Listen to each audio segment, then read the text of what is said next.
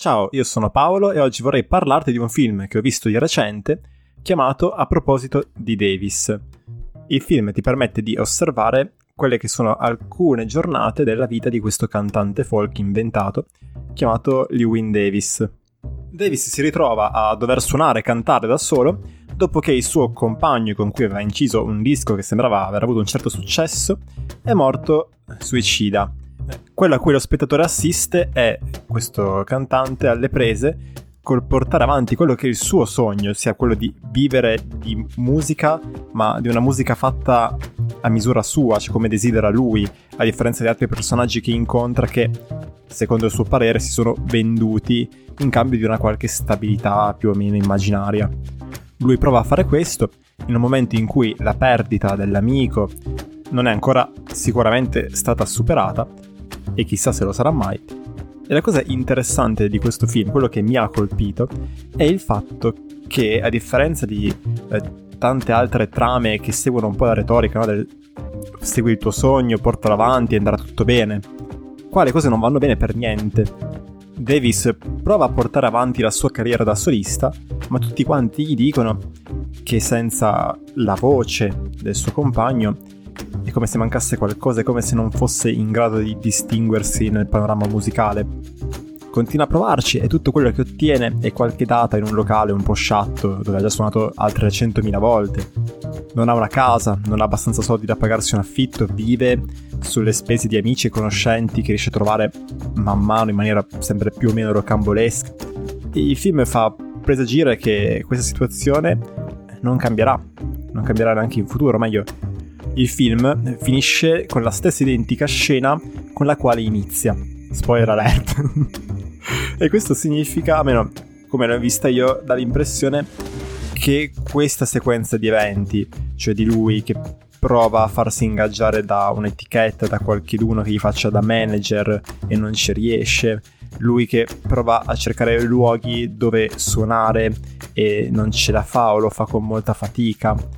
lui che ha tutta una serie di vicissitudini con le donne assurde, riesce a mettere incinta la moglie di un altro cantante e lei gli chiede di trovare un medico che esegua una, un aborto in modo che questo figlio non nasca. E lui le dà un medico che aveva già consultato in precedenza, anche qua ritorna alla circolarità, l'idea che questa cosa è già successa e probabilmente succederà di nuovo perché questa è la sua vita,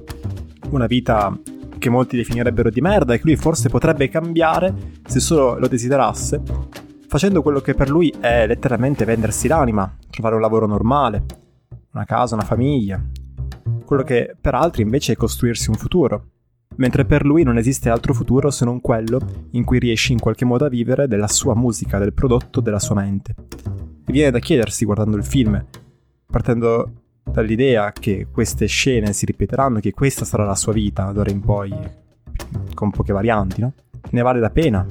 di, tutta, di fare tutta questa fatica, soprattutto quando il risultato oggettivo, quello che ti permette di farti bello agli occhi degli altri, quello che fa sì che tu possa dire ce l'ho fatta, guardatemi tutti, non c'è e non sembra che arriverà mai mi ha colpito questo film perché parla eh, di quello che Wesa nei suoi vari contenuti definisce, forse non mi ricordo se era questa l'espressione esatta, ma il cimitero invisibile degli insuccessi. Narra la storia di una persona che non ce l'ha fatta, che sembra che non ce la farà. Una storia di quelle che non vengono raccontate spesso, forse perché la storia viene raccontata dai vincitori. Ed è una di quelle narrative che ci piace meno ascoltare, siamo più a nostro agio, ci turba di meno ascoltare qualcuno che ci dice che i nostri sogni sono possibili, una storia edificante di una persona magari partita dal nulla che riesce attraverso i suoi sforzi e la sua perseveranza ad ottenere risultati incredibili e vivere una vita felice. Peccato che questo tipo di narrativa si verifichi nella stragrande minoranza dei casi, che poi sono quelli di cui sentiamo parlare, mentre la maggior parte delle persone, pur partendo magari con le migliori intenzioni, pur avendo apparentemente tutte le carte in regola, le abilità, gli studi, le conoscenze per poter effettivamente fare la differenza,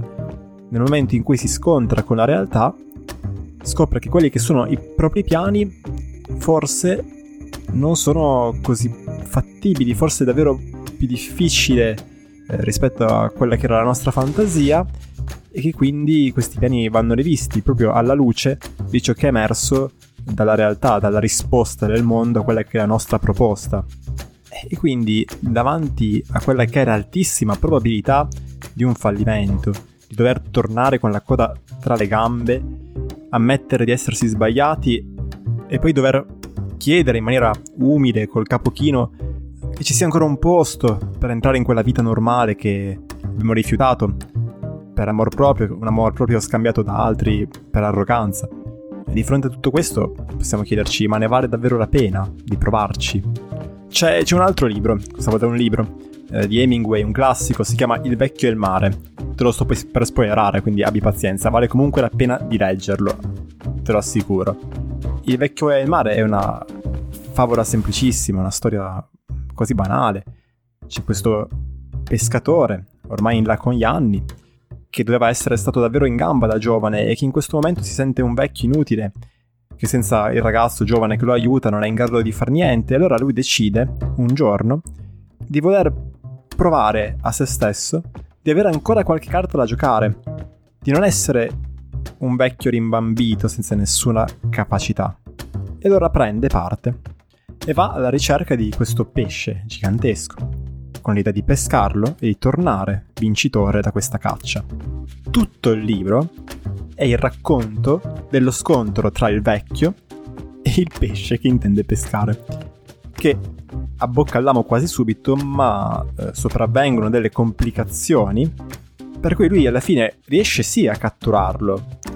e riesce anche a riportarlo a riva, ma quello che rimane del pesce alla fine di tutta la vicenda è soltanto lo scheletro. Uno scheletro che sicuramente, essendo gigantesco, testimonia la portata dell'impresa compiuta dal protagonista, ma che allo stesso tempo è una vittoria amara, è una vittoria a metà. Qualcuno, questo non mi ricordo se capita nel, nel romanzo, ma qualcuno vedendo la scena potrebbe mettersi a ridere, trovarlo ridicolo. Quindi ne valsa la pena di tutto questo sforzo. È sicuramente, di nuovo, dal punto di vista oggettivo, un risultato imperfetto, un risultato deludente. Ma ti immagini che significato può aver avuto per il protagonista che questo gesto l'ha compiuto? Tendiamo ad immaginarci il successo, l'aver trovato un qualcosa che dia un senso alla nostra vita, come una meta la quale una volta raggiunta, una volta capito cos'è che devo fare per far sì che la mia vita sia soddisfacente, una volta trovata quella passione, la quale nel momento in cui la faccio fa passare il tempo senza che neanche me ne accorga, ecco boh, come se fosse tutto qua. Come se una volta capito, una volta raggiunto quell'obiettivo, ammesso che, che, che sia così, no? lineare, ma non lo è, la mia vita sia in qualche modo a posto e tutto ciò che ci sarà da fare da qua in poi sarà semplicemente godersela come una crociera, eh, passando tutto il tempo in pigiama mentre guadagno soldi senza muovere un dito, no? Molti quanti guru del marketing, della crescita personale, di queste, queste ipersemplificazioni della, della realtà, perché poi di questo si tratta, la soluzione facile. Quante persone ci marciano sopra su quest'idea. Tutte queste forme di un, psicologia banalizzata, perché poi più o meno di questo si tratta, che ti dicono che sia sufficiente trovare l'obiettivo, trovare lo scopo, dopodiché pianificare tutta una serie di step per raggiungerlo, magari partendo dalla fine, giusto per essere più originali, e che poi la tua realtà si dipani come una serie di movimenti che seguono step già stabiliti, come se poi fosse tutto un percorso lineare. Una promessa che ai più tonni, alle persone più ingenue, fa gola, ma che si rivela ben presto poi alla luce della realtà essere fallimentare. È vero che molti approcci psicologici utilizzano lo stabilire l'obiettivo come strategia piuttosto che eh, inventarsi, immaginarsi tutta una serie di step per raggiungerlo, ma lo scopo di questa pratica non è quello di stabilire a priori un percorso che poi sarà così, cosa impossibile, chiunque ti prometta questa fantasia ecco, io, io personalmente ne starei alla larga, la realtà è complessa e non è prevedibile come no, la sfera di cristallo e tutto quanto. lo scopo di questa strategia è quello di motivarti, di far sì che l'obiettivo che vuoi raggiungere appaia ai tuoi occhi fattibile, che quindi tu possa muoverti anche solo di un passo. E una volta che comincerai questo movimento, noterai, grazie alle informazioni che, che otterrai dalla realtà, come aggiustare il tiro, come fare il passo successivo e man mano che vai avanti anche come quell'obiettivo che ti eri stabilito all'inizio sia insufficiente e vada aggiornato o addirittura cambiato completamente. Questa è una delle ragioni per cui mi piace l'approccio centrato sulla soluzione, perché lì lo stabilire l'obiettivo, che è la prima cosa che viene fatta, non ha lo scopo di una sorta di patto per cui ok allora è questo l'obiettivo quindi tu uscito da qua fai questa roba qui siamo d'accordo ok sì. Che scusi non so quanto rendere l'idea ma eh, sarebbe una pratica che serve più a rendere tranquillo il professionista che la persona. Invece nell'approccio centrato sulla soluzione l'obiettivo ha il semplice si fa per dire scopo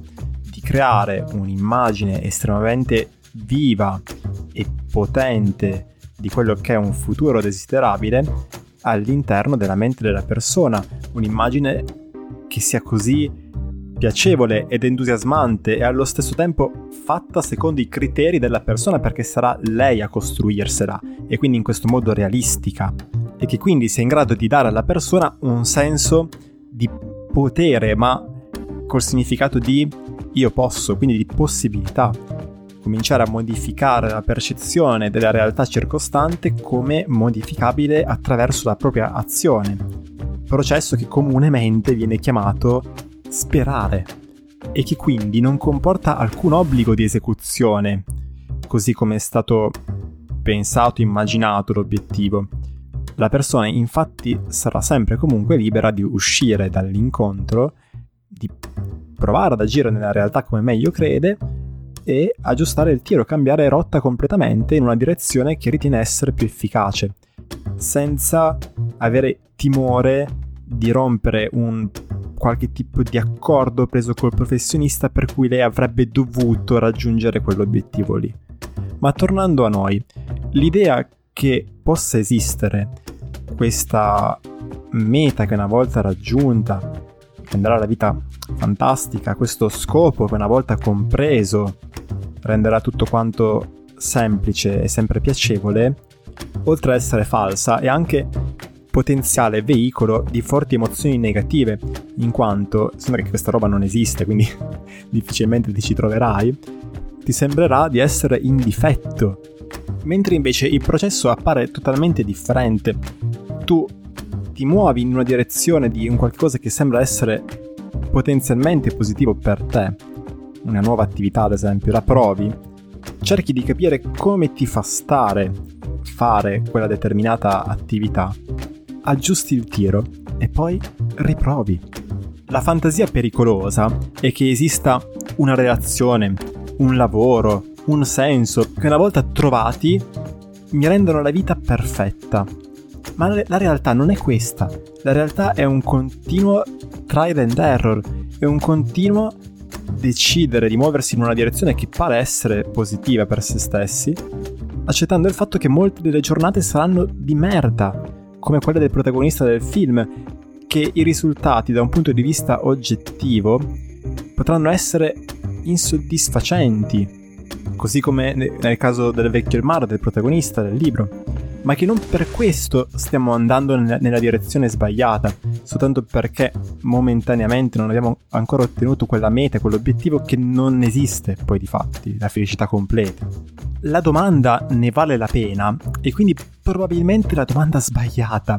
proprio perché presuppone che ci sia una risposta la quale mi porterà alla vita pacata, la vita senza preoccupazioni, senza problemi. Presuppone che se io a ne vale la pena dico no, ottenga in qualche modo un'esistenza sicura, magari più noiosa ma anche più prevedibile. Ma il punto è che si tratta di un'altra idealizzazione, è, una trappola che fa leva su quelle che sono le nostre paure, ma che comunque non ci salverà da quella che è l'inevitabilità della fine, no? della morte. Ho letto di recente Post Office di Bukowski e sto leggendo un sacco di libri in questo periodo E vi lascio in descrizione un articolo di Mark Manson dove ne parla, e fa un discorso secondo me interessante, una bella riflessione. E Bukowski è estremamente disilluso nei confronti di questa fantasia di quelli che sono i suoi colleghi, che esista una vita pacifica, priva di problemi, sicura. Lui è brutalmente onesto in questo libro come in altri, eh, sul fatto che non ci sia la possibilità di avere una sola faccia della medaglia, di avere soltanto pace e tranquillità. Ed è quindi nel libro estremamente critico nei confronti di coloro che lavorano con lui, i quali si fanno in quattro pur di non essere licenziati, come se questa fosse la cosa peggiore dell'universo, come se con questo arrivasse la fine di tutto quanto, e che per questa ragione obbediscono anche a ordini improbabili che non tengono conto de- delle possibilità fisiche delle persone, accettano di fare turni logoranti, letteralmente si rovinano fisicamente attraverso quel lavoro, mentre Bukowski, protagonista, no, lo fa perché lo ritiene necessario e a un certo punto si stufa e semplicemente lo abbandona. Bukowski sarebbe altrettanto critico, probabilmente, con coloro che pensano ingenuamente che esista una possibilità di una vita ricca di significato, ma anche qua di nuovo priva di problemi. La sua stessa vita ne testimonianza, lui lascia quel lavoro terrificante alle poste all'età di 50 anni per andare a pubblicare il suo primo romanzo con un editore insignificante, dopo aver scritto per quasi 30 anni, e vivere il resto della sua vita come un ubriacone donnaiolo molesto, povero, però scrittore.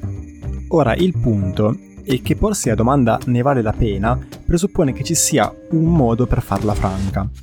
che invece non c'è. E se quindi tu accetti la fine come qualcosa di inevitabile e smetti di immaginartela soltanto in quello che è il momento finale, che poi è quello che fanno tutti, se uno si immagina la morte, si immagina, eh, non so, in un letto di ospedale, circondato da persone care che ti stringono la mano, è tutto molto drammatico, e magari già che sei lì in questo tuo ultimo momento, decidi di lasciare poster- ai posteri profonde parole di saggezza, un po' come la tartaruga in Kung Fu Panda, non so se avete presente. Oppure magari sei più catastrofista e allora ti immagini di essere su un aereo che si va a schiantare e decidi in questi ultimi attimi di avere un amplesso con la ragazza più vicina a te. Che comunque è un modo per morire come un altro, sicuramente realistico. Il punto è che quest'ultimo momento ci sarà, magari non così, però la morte non è solo questo, è che ogni singola azione che tu compi ogni giorno ti sta letteralmente uccidendo, ti sta portando verso quel momento che sarà l'ultimo. Come dice Tyler Darden in Fight Club, questa è la tua vita e va finendo un minuto alla volta. E quindi la domanda è, tu a questa fine, come ci vuoi arrivare? Da che cosa ti farai portare lì? Dal guardare tutte le serie tv che ci sono su Netflix? Dallo spendere anni dietro a un'università che non ti interessa soltanto per far contenti i tuoi? Dallo stare con una persona che non ti piace, che sai non fare per te soltanto perché hai paura di vedere che cosa c'è là fuori?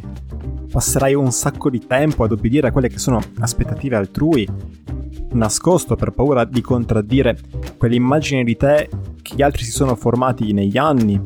per paura di deluderli, per in qualche modo assicurarti di essere ricordato come una persona buona, però anche innocua e quindi anche un po' patetica, oppure arriverai alla fine in un modo per cui, guardandoti indietro, potrai con soddisfazione dire di aver vissuto una vita a misura tua, potrai riconoscerti in quella vita che hai trascorso, una vita nella quale magari non hai raggiunto chissà quanti successi da poter sbandierare agli altri, da usare per vantarti, per farti bello, ma che è senza rimpianti. Per poter dire, guardandosi indietro, guardando ai momenti trascorsi, al tempo passato, così volevo che fosse. Per dirla alla Nietzsche, sarei disposto a rivivere questa esperienza nello stesso modo identica, non solo una volta, ma infinite volte. un obiettivo, questo sì, irraggiungibile nella sua perfezione, ma sicuramente interessante come meta a cui tendere. Bene ragazzi, questo era l'episodio di oggi, spero che vi sia piaciuto, nel caso potete condividerlo, viene molto comodo sulle storie di Instagram. Vi rimando al mio sito paoloperez.it dove trovate altri contenuti simili a questo, oltre che informazioni sulla mia attività da psicologo, e noi ci risentiamo al prossimo episodio e vi saluto. Ciao!